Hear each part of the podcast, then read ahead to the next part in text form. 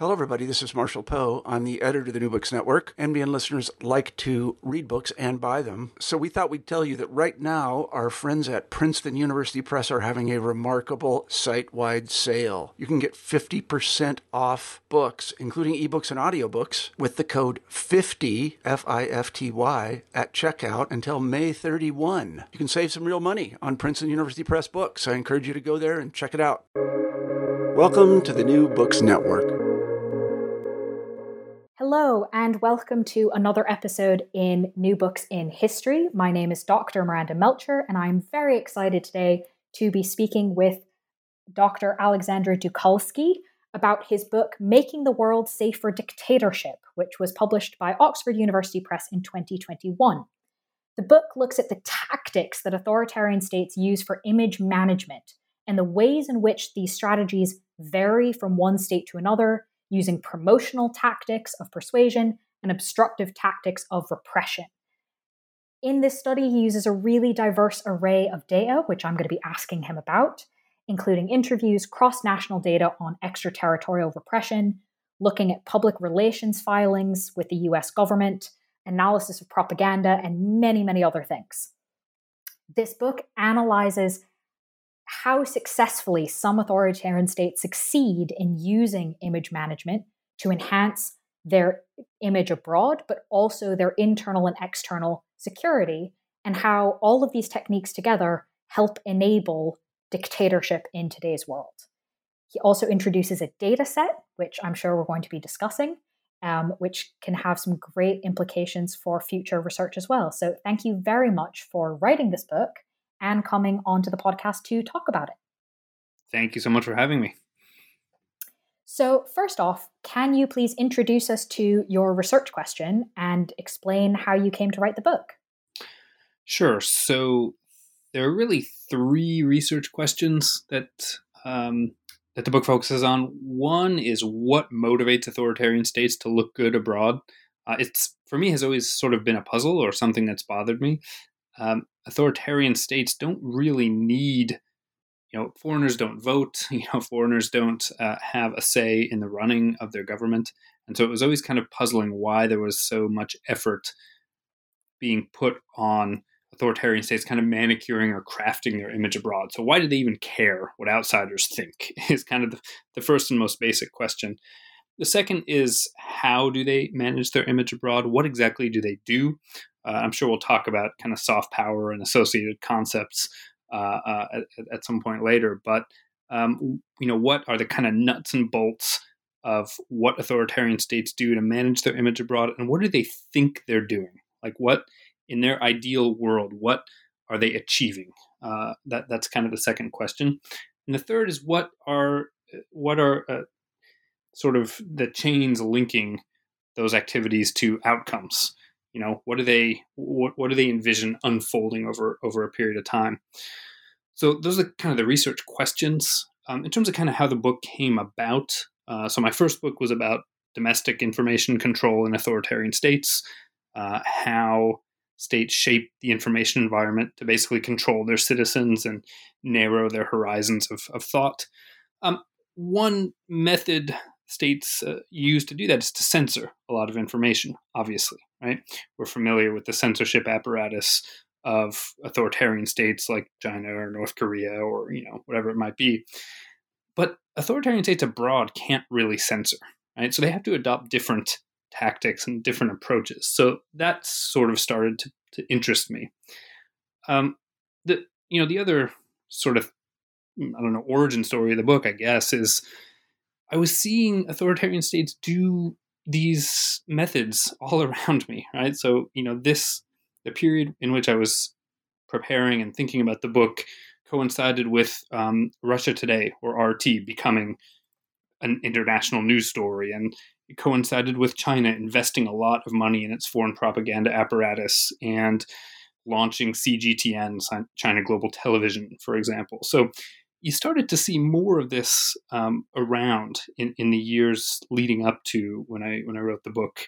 Um, uh, on top of all of that, there's um, a very large Confucius Institute on my campus, and so you know, looking, uh, you know, every time I go into my building, I can, I'm sort of confronted with this big authoritarian state that has this building on campus, at least partly designed to uh, change and manicure its image. So it was sort of in front of me every single day, and so uh, that, that that's kind of how the book, uh, you know, how those questions started to kind of germinate in my mind. That makes a lot of sense, um, and certainly explains the range of ways in which you look at this that we're definitely going to talk about. But first, I wanted to ask about what you've already mentioned soft power. Um, and obviously, this is part of a number of literatures that you look at. Um, but soft power is probably going to be quite familiar to our international relations listeners. Um, and so I was wondering if you could talk a bit about how your book relates to these concepts, diverges from, builds on conceptions of soft power. Yeah, so you know, like any good uh, political science or international relations book, you kind of have to discuss what everybody has said about your topic beforehand, and then ideally, kind of coin your own term or uh, or create some kind of synthesis between them. So, soft power is the most well-known kind of concept in this area. Uh, it's basically the power of attraction through ideas and foreign policies and values and that kind of thing. Um, and it kind of has always uh, bothered me a little bit for, for a couple of reasons when, when we apply it to authoritarian states. The first is that when we think about soft power in the US and European contexts, it's often framed or discussed in terms of societal activities. So, the kinds of things that societal actors in the US or the UK or France or whatever do. So, you know, Hollywood, for example, has uh, bears on uh, American soft power. Okay, um, you, you, know, UK, uh, um, you know, um, arts and um, uh, music bears on on uh, on British soft power, um, even sports and things like this, right? But none of these are. I mean, there's government investment across some of those uh, domains, but they're not directly controlled by the government. Whereas authoritarian states, when they think about soft power, they very much think of it as a state-driven state controlled, centralized sort of thing, right? Something you invest in and you expect to kind of see results. And so it always, that disjuncture of how soft power is often talked about and what soft power, how authoritarian states think about soft power, um, kind of um, you know, bothered me or, or, bugged me, and I wanted to think more about it. Um, on top of all that, for me, something like soft power or um, public diplomacy or all those other kinds of related concepts that are about attraction and um, winning friends and things like that, they don't quite capture what I saw authoritarian states doing, which was things like um, trying to silence activists and critics abroad, sometimes by killing them. Uh, it didn't capture instances in which China, for example, uses the threat of curtailing market access to enforce speech, uh, to enforce you know political red lines abroad, or to get companies to refer to Taiwan or Xinjiang in a particular way. Right? That's not soft power, but it's important for authoritarian states in terms of how they try to influence how they're talked about abroad. So I, I started to think and to read in across various kind of literatures related to these themes and came up with this idea of authoritarian image management, which is basically comprised of the efforts by the state or its proxies to enhance or protect the legitimacy of the state's political system outside its borders. So it's about promoting a positive image, but it's also about protecting that image by uh, undermining critics or censoring um, uh, foreign correspondents who might be operating in your country. Right? So it's kind of tries to take a bunch of different, seemingly unrelated activities and put them under the same umbrella.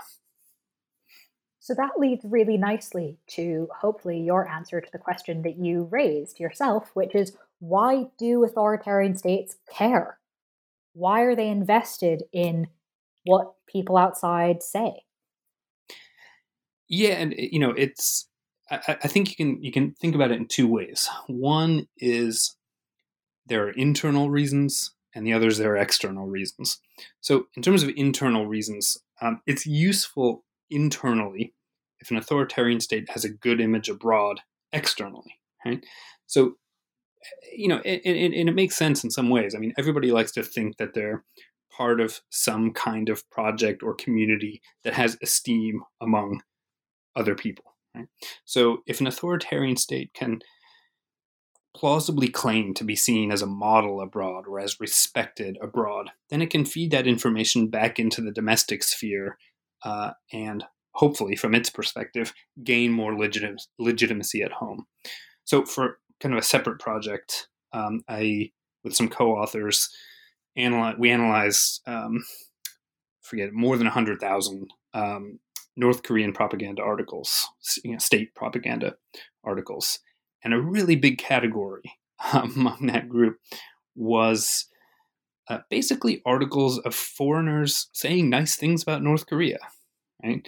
Um, so it would be this, you know, Bulgarian group uh, says that uh, Kim uh, Kim Jong Il's thought is revolutionary and is is wonderful and is a guide for humanity. Now, nobody abroad really believes that, or very few people do. But if, if it can be fed back into the domestic political system, then it means that foreigners are looking upon your political system with envy and with respect, which can help boost the government's legitimacy at home. So that's kind of the internal, I think, sort of side of the story.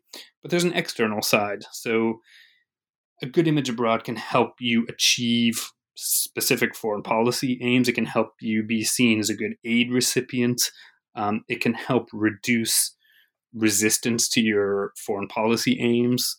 You know, if your president goes abroad to, you know, a state visit somewhere else, it can reduce the possibility that there are going to be protests against that president, for example. Right. At a deeper level, though, it can also change the terms on which the state is discussed. Um, so, an example that actually uh, kind of unfolded after the book was published was this um, US led Summit of Democracy, uh, which happened in December of last year, December 2021. And basically, this was a big international conference to kind of celebrate democracy and talk about ways to improve democracy and so on and so forth.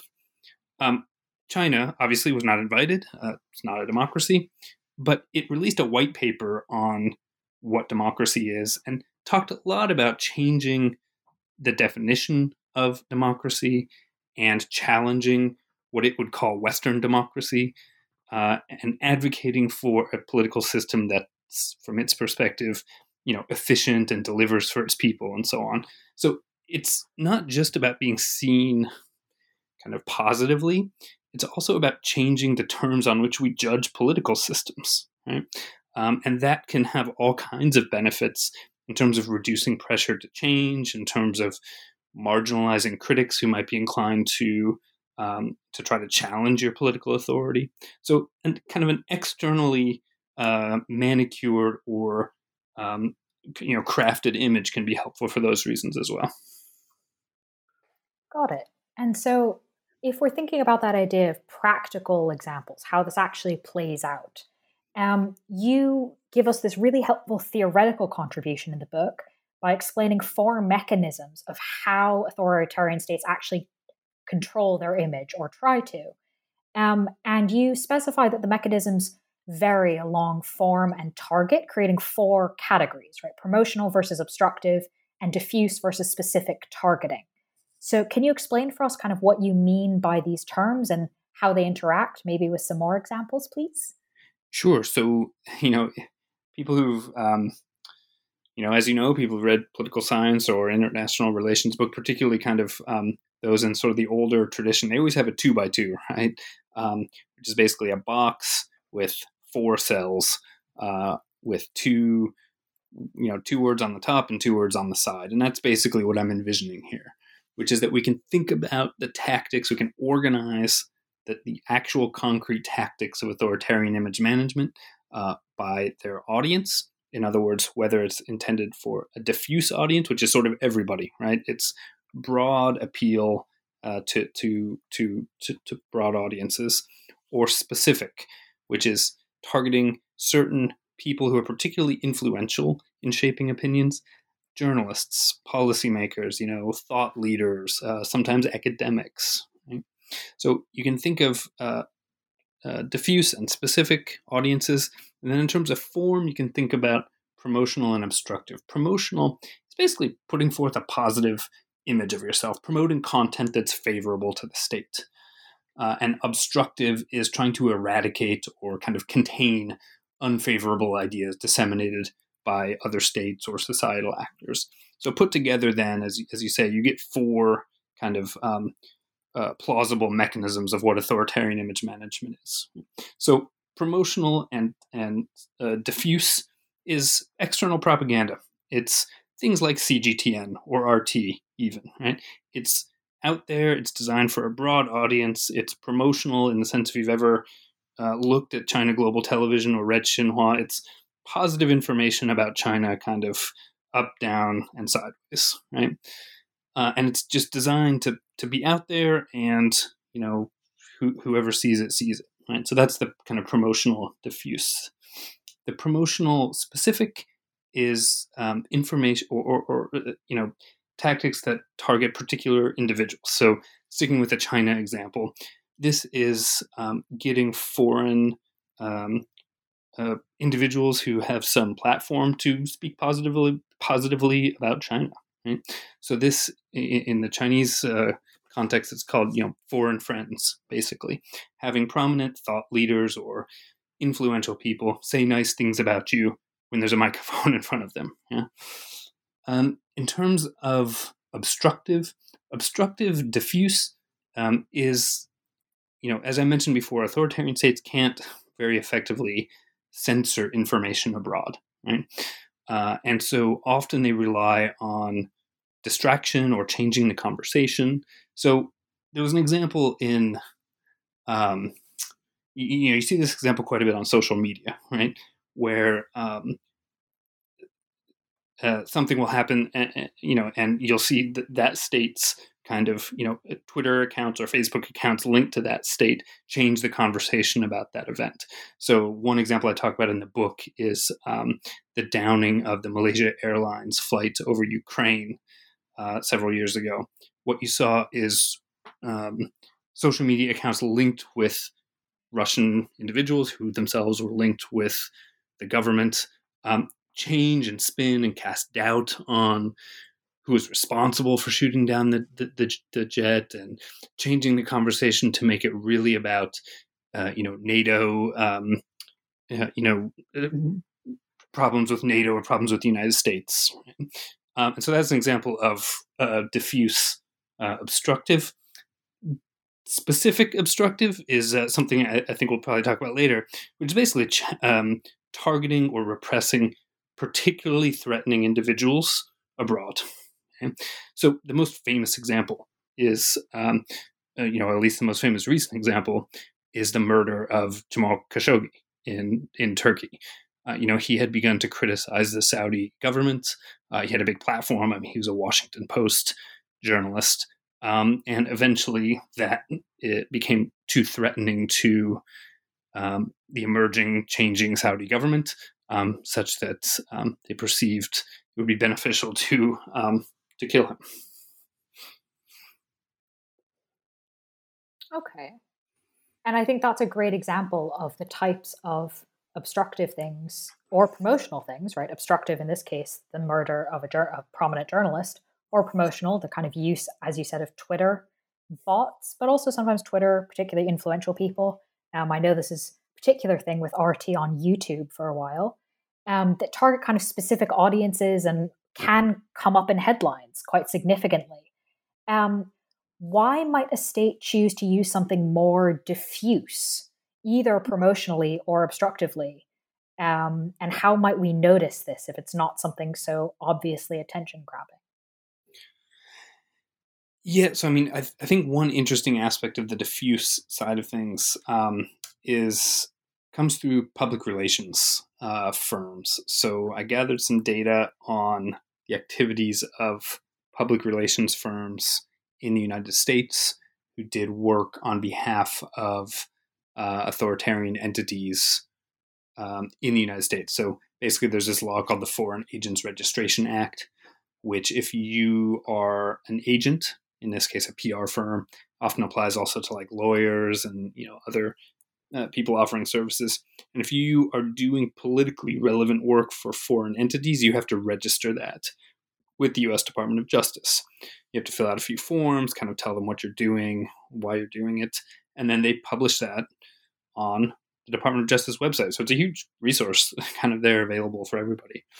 Um, and I went through and analyzed those public relations documents um, and found that authoritarian states and their their sub entities, you know, sometimes it's particular ministries or embassies or something, um, they spend you know hundreds of millions of dollars annually uh, in the U.S. to change not only to lobby, you know, um, Congress people, which is you know the kind of prototypical prototypical example, but also to build relationships with next generation leaders, uh, to um, get positive coverage of their uh, country or some particular initiative related to their country um, in the United States.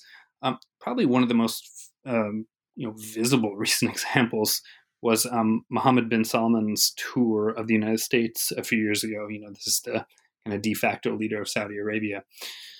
And you know, he had all these high level meetings and tons of coverage and a press team following him around everywhere. And you know, you saw this narrative start to emerge in the United States of this guy as a modernizer and as a, you know, somebody who could really take Saudi Arabia to, um, you know, to, to, to, new heights and to wean it off of oil dependency and so on and so forth.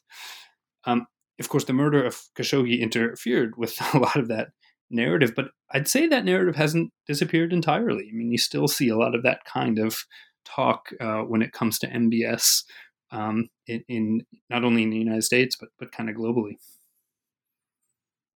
So that's a really good example, and leads me. Does this work? In your analysis, this this pouring in of this money, especially in the U.S., though perhaps that's just because there is this amazing database, and so we can track it better in the U.S. But does it work? Yeah, well, this is the thing. So, I mean, uh, the first, you know, first thing I want to say on that is that you're you're right that the U.S. You know, it's this transparency legislation does provide us a lot of information that we don't have in other states. So it's really, really like the tip of the iceberg. So you know, um, if you want to know what um, China is doing to manicure its image in African states, for example, or um, in some of its neighboring states in, in Asia, um, you might not have that access to that same information, and you kind of have to you know you're in sort of a, a you know uh, you have a huge information gap in order to to kind of answer some of the questions you want. So, for better or worse, um, you know this law in the United States is beneficial for for researchers for that end. Um, does it work? Right. So this is the this is the billion dollar question, and it's notoriously hard to to pin this down. Right.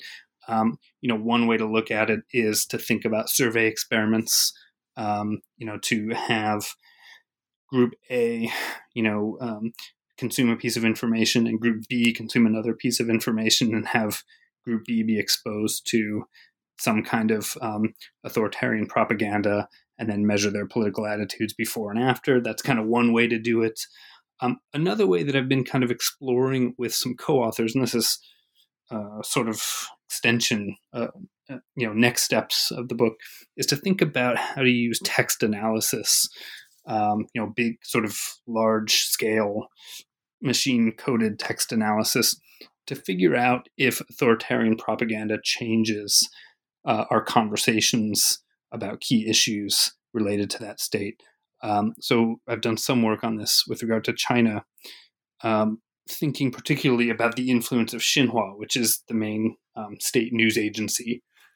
Xinhua is a state news, news agency, yes, but it also functions as a wire service, actually. So similar to Reuters or AP or AFP, you know, you foreign um, news outlets can purchase the rights to be able to run Xinhua stories, and some do. They're not not as many as those other agencies, but but some do, particularly um, those agencies or those outlets that might be might not be able to afford some of those other um, outlets. Um, and you can see that it, it does have some impact in terms of changing um, um, the way China is talked about in a lot of localities. Right now, how that translates to public opinion is a step that the book doesn't actually get to because it's it's it's quite difficult to measure, and public opinion about a state can be influenced by by lots of different things. So a lot of people look in these last few years, for example, to um, declining um, favorability ratings of China among foreign publics, particularly in the West, actually. Um, and that's true. That does seem to be happening, you know, but it might be worse if not for some of these efforts, right? So it's it's hard to pin down with any degree of specificity the effectiveness. That is presumably frustrating for researchers like yourself, but probably also pretty frustrating for the countries investing millions of dollars in these kinds of efforts. Um, but yeah. Oh, sorry. Yeah, I mean, it, it is, but you know, the funny thing is they they continue to act as if it works, right? And I am presuming, or I would not be surprised if there's if they're privy to information that that I'm not, right? So I don't have the resources or the inside knowledge that some of these agencies have, uh, and so there's a reason they're um, investing all this money in uh, influencing their image abroad and I think it's because they think it works. So, so long as they think it works, I think it's a worthwhile object of study. Absolutely. And on the subject of massive amounts of data and research to try and come up with something, um, I wanted to move on to the data set, the database that you introduce in this book as well, the Authoritarian Actions Abroad database, which has over 1,200 individual cases of an authoritarian country engaging in obstructive specific activity. So, moving away from the diffuse for a moment, um, it's clearly a massive amount of work tracking all sorts of specific actions, many of them, in fact, all of them by definition, happening outside of the authoritarian country themselves. Um, and I was particularly interested to see that the list of top 10 countries whose actions show up in the database had just a few things that I noticed. Uzbekistan ahead of China and North Korea, Turkey ahead of Russia, Tajikistan ahead of Iran, and Thailand ahead of Egypt. Can you tell us more about this database, how it works, what it analyzes, and whether it might be available to other researchers? Yep. So on that last point, uh, it's available freely to researchers, to anybody on my personal website. You don't have to buy the book. Uh, I mean, it'd be nice if you did, but I mean, you know, you don't have to. It's free. It's available there. Um, you know, if you use it, uh, just credit the, the source. Uh, but otherwise, it's available to, to, anybody. And quite a few people, I, I, last time I checked, uh, had downloaded it. So I'm really happy to see that that people are using it uh, for their own research or just having a look and, and seeing what's what's going on. Um, so this is a, a data set of what's often called transnational repression, right? So it's states repressing, as you say, their own citizens abroad. So this is it's not a matter of a state repressing a foreigner abroad, right? It's a matter of a state, you know, state A repressing a citizen of state A who happens to be in state B. Um, and so the, the data set is uh, nearly 1,200 cases. I think it's 1,177 cases of uh, between 1991 and 2019 of publicly reported instances of authoritarian states uh, repressing or attempting to repress their citizens abroad. So it captures kind of an escalating sev- severity, you know, um, threats to dissidents abroad, all the way up to assassinations, um, and in between activities like arresting or um, uh, attacking or threatening the family of the person. Okay?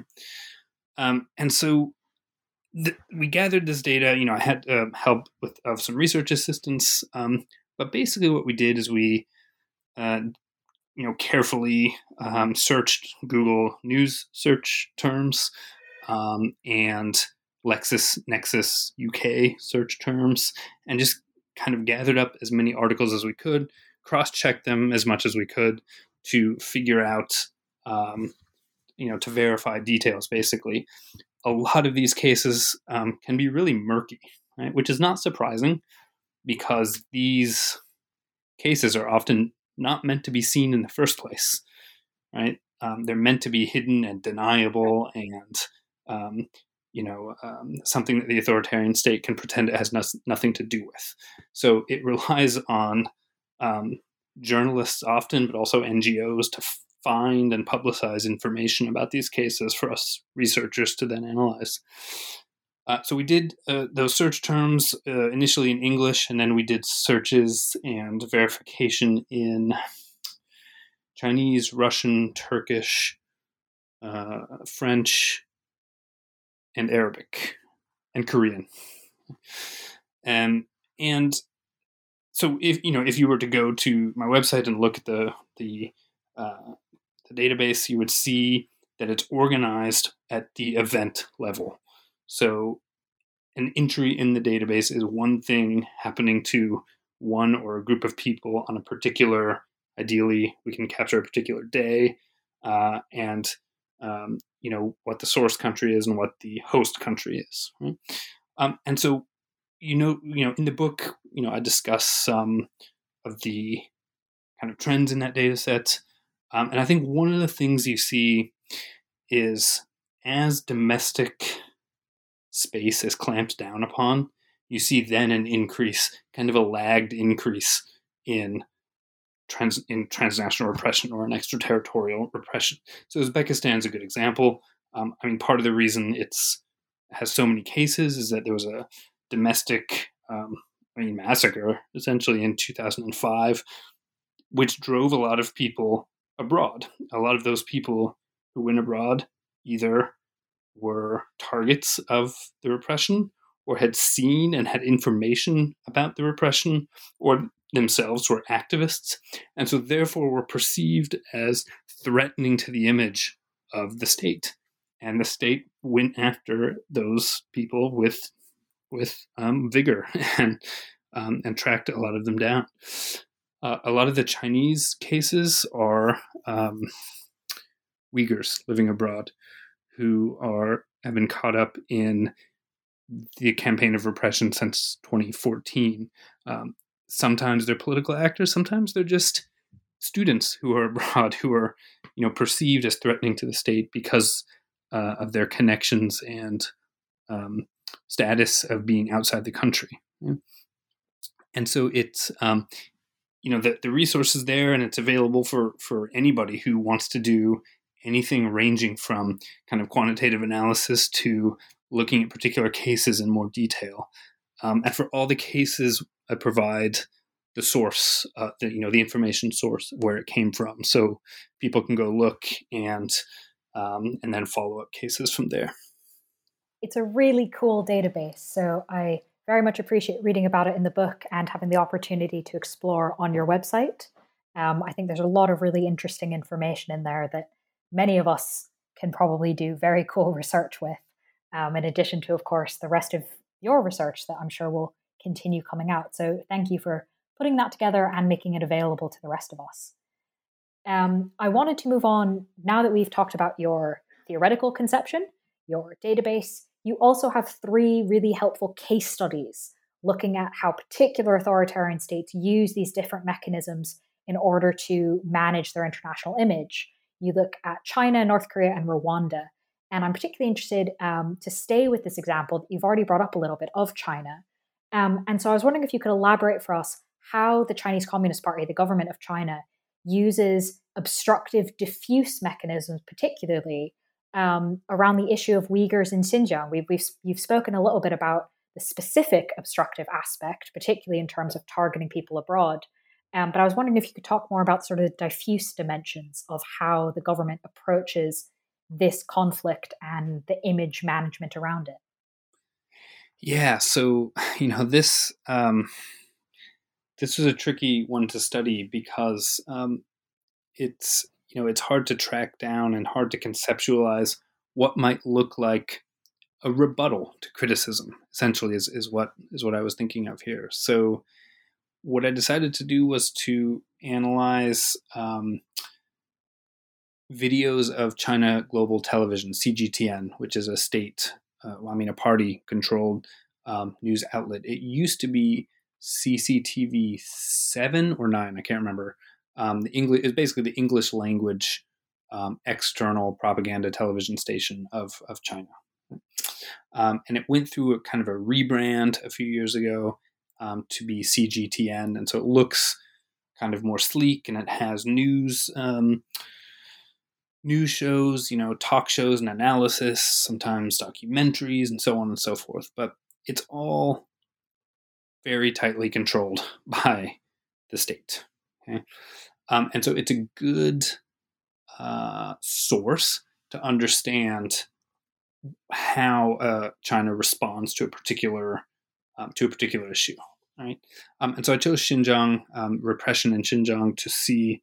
I mean, you know, it's one of the you know, biggest human rights stories of of of our time, and it's one in, in which the state is actively repressing information. Right? It's um, trying to clamp down as much as possible on information leaving. Um, it's attacking the reputation of people who criticize or who research the repression. It's sanctioning even foreigners who uh, research um, who research Xinjiang or perhaps who criticize too loudly policies in Xinjiang. Um, and so I thought it was a good case to try to analyze, to think about how China responds to to criticism, basically. So what I did is I went to YouTube and um, analyzed all the videos of CGTN that were about Xinjiang, okay, um, and tried to kind of categorize them and think about them, particularly in terms of, um, it, particularly over time. Okay? Um, so what I found was that prior to 2018, there was not too many videos about Xinjiang. It wasn't too much coverage. But if there was, it was about terrorism. Okay? So it was about like a terrorist incident, um, or it was about the kind of culture and development of you know brought by the party to Xinjiang being a good thing, right? About you know raising people's standards of living and protecting traditional culture and that kind of thing. Uh, so this was prior to 2018, which is interesting because we know that the campaign started, you know, the campaign of repression started earlier, started around 2014. So the preferred, you know, I infer from that that the preferred strategy by the party to deal with Xinjiang would be if it didn't have to talk about it at all, right? Um, if it could just kind of ignore uh, the issue internationally. But what you see is you you can track the salience of you know any given topic in global media over time. You can track how much it's talked about, and so if you do that for Xinjiang, you see that in late 2018 and early 2019, um, you, you start to see more attention to Xinjiang in the global media. And then in late 2019, a, kind of an explosion of attention. This is because the New York Times and the well, in separate leaks, separate there were separate document leaks, one to the New York Times and one to the um, International Consortium of, of, Investigative Journalists, the same grouping that did the Panama Papers story. Um, and so you saw, you know, huge renewed attention to Xinjiang. Okay, so prior to 2018, not too much attention from CGTN. They didn't really feel like they had to respond. And then around late 2018, early 2019, you start to see videos about the camps themselves, right? About the, the detention facilities, the re education facilities. And they're making arguments uh, that the camps are, in fact, voluntary re education facilities. They're doing video techniques like bringing um, foreign diplomats who are unnamed in the videos, and we don't know who they are. Um, but bringing foreign diplomats to model detention facilities to show, hey, these aren't threatening; these are just, um, you know, voluntary like boarding schools or can- or uh, um, you know, skill vocational skills schools, things like that. Um, that argument becomes untenable over over time, or at least it doesn't really it's not really convincing people very much um, uh, abroad. And so what you see is that as attention becomes eh, you know to Xinjiang abroad becomes intensified and accelerated, um, Beijing's response becomes accelerated as well. And so the response in as seen in these CGTN videos is to shift the conversation to emphasize that this was a response to terrorism um, that that at, at, any rate the West in particular is hypocritical and has no room to criticize China, has no moral standing to criticize China because, after all, look what it's done in Guantanamo and um, and Iraq and so on and so forth. Um, but perhaps more importantly, the content, uh, the kind of the the uh, amount of content increases a lot from CGTN as you see more attention to uh, to Xinjiang internationally. Okay? Um, and so they felt they had to respond directly, basically, rather than to let criticism go unanswered. This all culminated in December 2019 with two documentaries put out by, by uh, CGTN. Um, basically, both, I think, 50 or 55 minute long documentaries about um, uh, terrorism in Xinjiang and about de-radicalization and you know very dramatic and uh, um, you know videos about the, the destruction wrought by terrorism and how what the party is doing is you know the right security policy um, and you know the West would do the same thing uh, but they're just hypocritical and want to bring China down. Um, one of the interesting things about that is that this the exact same day the video was released um, on CGTN. There's um, the foreign ministry spokesperson argued that you know we released the truth about Xinjiang and Western media ignored it. Right? So they, they, clearly had this kind of pre-prepared package um, of, of, arguments uh, that they settled on around late 2019 uh, in order to to um, change and shift the conversation. Right? And I think that that's one of the things that's most interesting about the way that you look at the case studies in this book is that it's not just about here's a theoretical concept or here's an example of this. The tracing of cause and effect cause and effect wait this happens and leads to this or this happens it could have led to this um, is very clear and it makes it really easy to see how maybe what sounds like at the beginning like a lot of different types of pieces a lot of different kinds of management actually how it works in practice is it's not just one of these menu items as it were but how states can approach it um, through a lot of different angles to kind of get the same sort of result. And that came through particularly in your case study on Rwanda. Um, and I want to quote a bit uh, that you said. You argue that, quote, Rwanda is perhaps the most successful example of authoritarian image management in the contemporary world, which, based on my own research um, around civil wars in sub Saharan Africa, I might agree with. And your case study outlines a number of types of issue management used by the Rwandan state, from tourism focused TV shows and advertisements at European football matches saying visit Rwanda, to surprising high rate of attempted and successful assassinations. So, really, quite a range there. Um, so, I was wondering if you could explain to us a bit how you think uh, Rwanda has managed its image and why you think it's been so incredibly successful. Yeah, well, thanks. Yeah, I mean, I think it. The first thing to note, I think, is that for a lot of this time period that the book covers, uh, Rwanda was a recipient of foreign aid from not just Western countries, but uh, South Korea and Japan as well.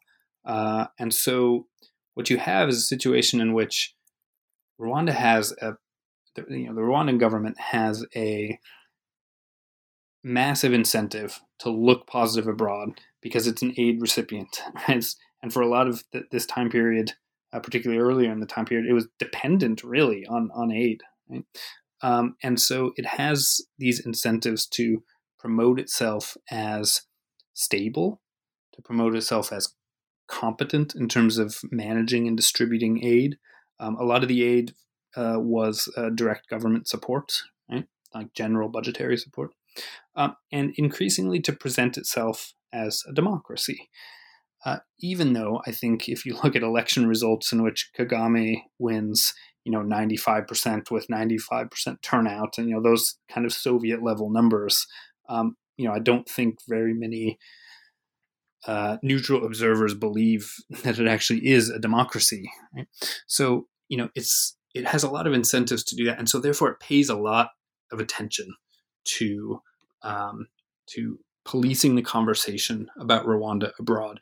You know, one example, you know, I, I think illustrative example of the book is as I was writing it and writing the chapter and you know um, discussing the history of you know the, the recent history of uh, of the RPF, I decided to look for um, to look on this uh, the R- main RPF newspaper, basically what news website for the, all, the the scholars that I was citing. And what I found is dozens and dozens of articles um, criticizing the scholars that I was citing for being, um, you know, for for for promoting genocide ideology, for having biased views, for not being serious scholars, for you know, for for being um, people with ulterior motives, and so on and so forth. And this is really striking because most states like don't pay attention to academics, right? Um, we just don't have the reach or the influence to really worry about. But a state like Rwanda gets that granular and thinks about and responds to academics writing books or writing articles or even chapters in edited volumes of academic books right? So things get you know they pay a lot of attention uh, to the issue. Um, and i think as you mentioned the um, kind of repressive side of it is one that i think people are now starting to understand uh, based on some some journalism um, that that's come out. You know, that's some reporters that have been kind of pursuing this issue for the last couple of years.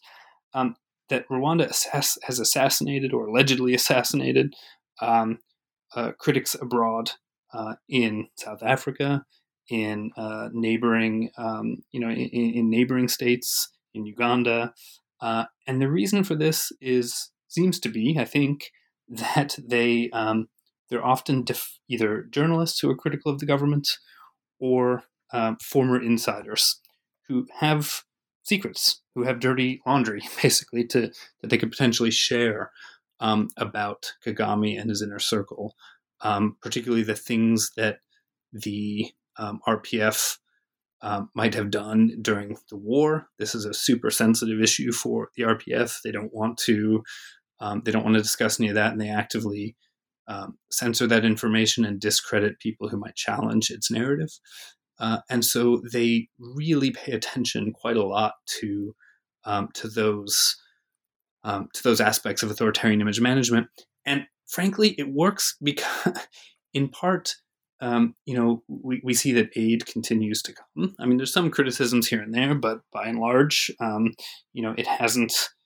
Um, you know, Rwanda's international relationships still are you know are still there, and you have elites who um, who are really supportive of, of Rwanda abroad. You know, um, people you know former politicians and uh, former presidents, Bill Clinton, and you know these kinds of people who um, really extol and talk very positively about Kagame and the RPF.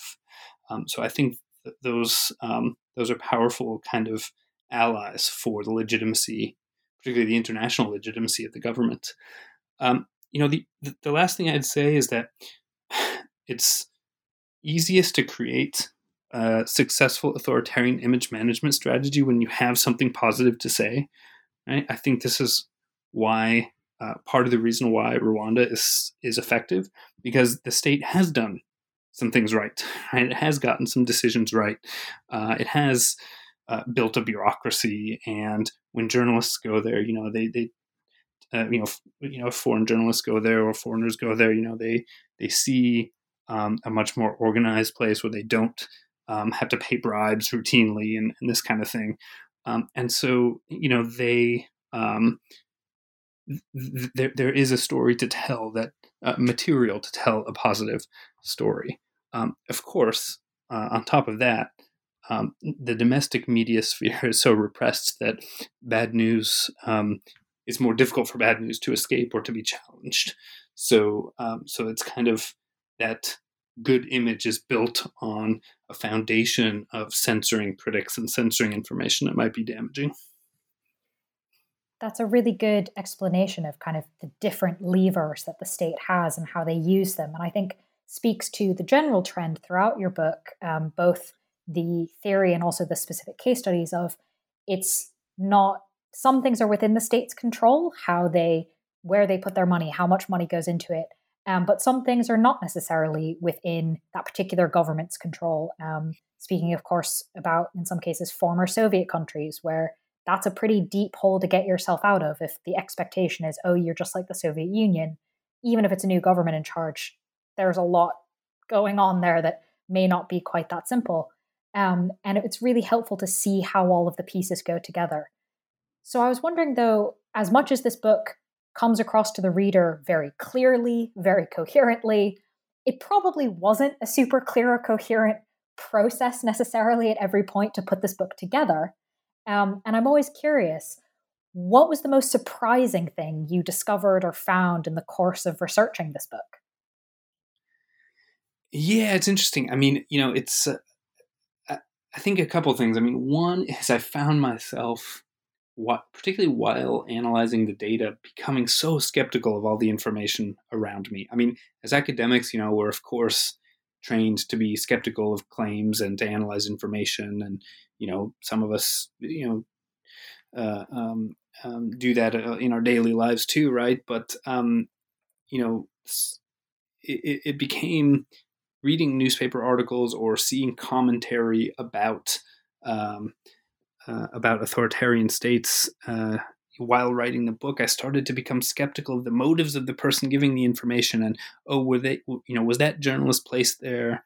Uh, you know, given that source by a PR firm, or uh, what's the motivation of this person um, speaking up on behalf of China? What are they getting out of it? You know what I mean? Are they true believers, or are they somehow given some kind of access, or or what? Right. So, you know, it's it's not. Um, you know, it's not a specific piece of information that I found so surprising, but I found my own attitude towards things um, uh, becoming becoming uh, you know changing um, or potentially changing uh, which which was kind of surprising. Um, I think, of course, you can take that way too far, and a lot of people do, right?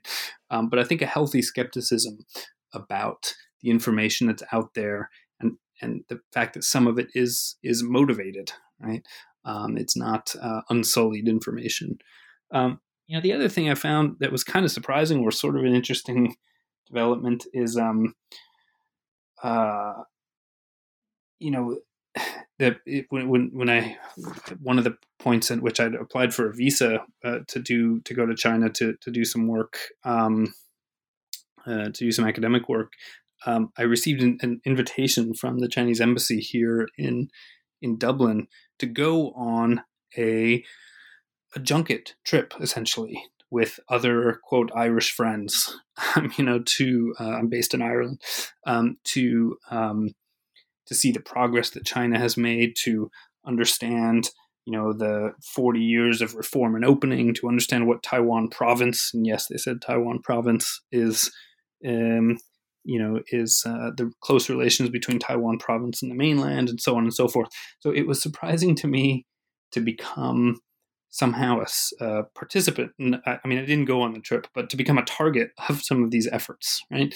Um, that was sort of surprising to me because you know as academics we're kind of toiling away and we're we're not usually thought of as as really on anybody's radar for, for some of these things. So that was sort of a surprising um, development. I briefly thought about going on the trip as a sort of um, participant observation sort of thing but uh, ultimately i decided decided not to do that.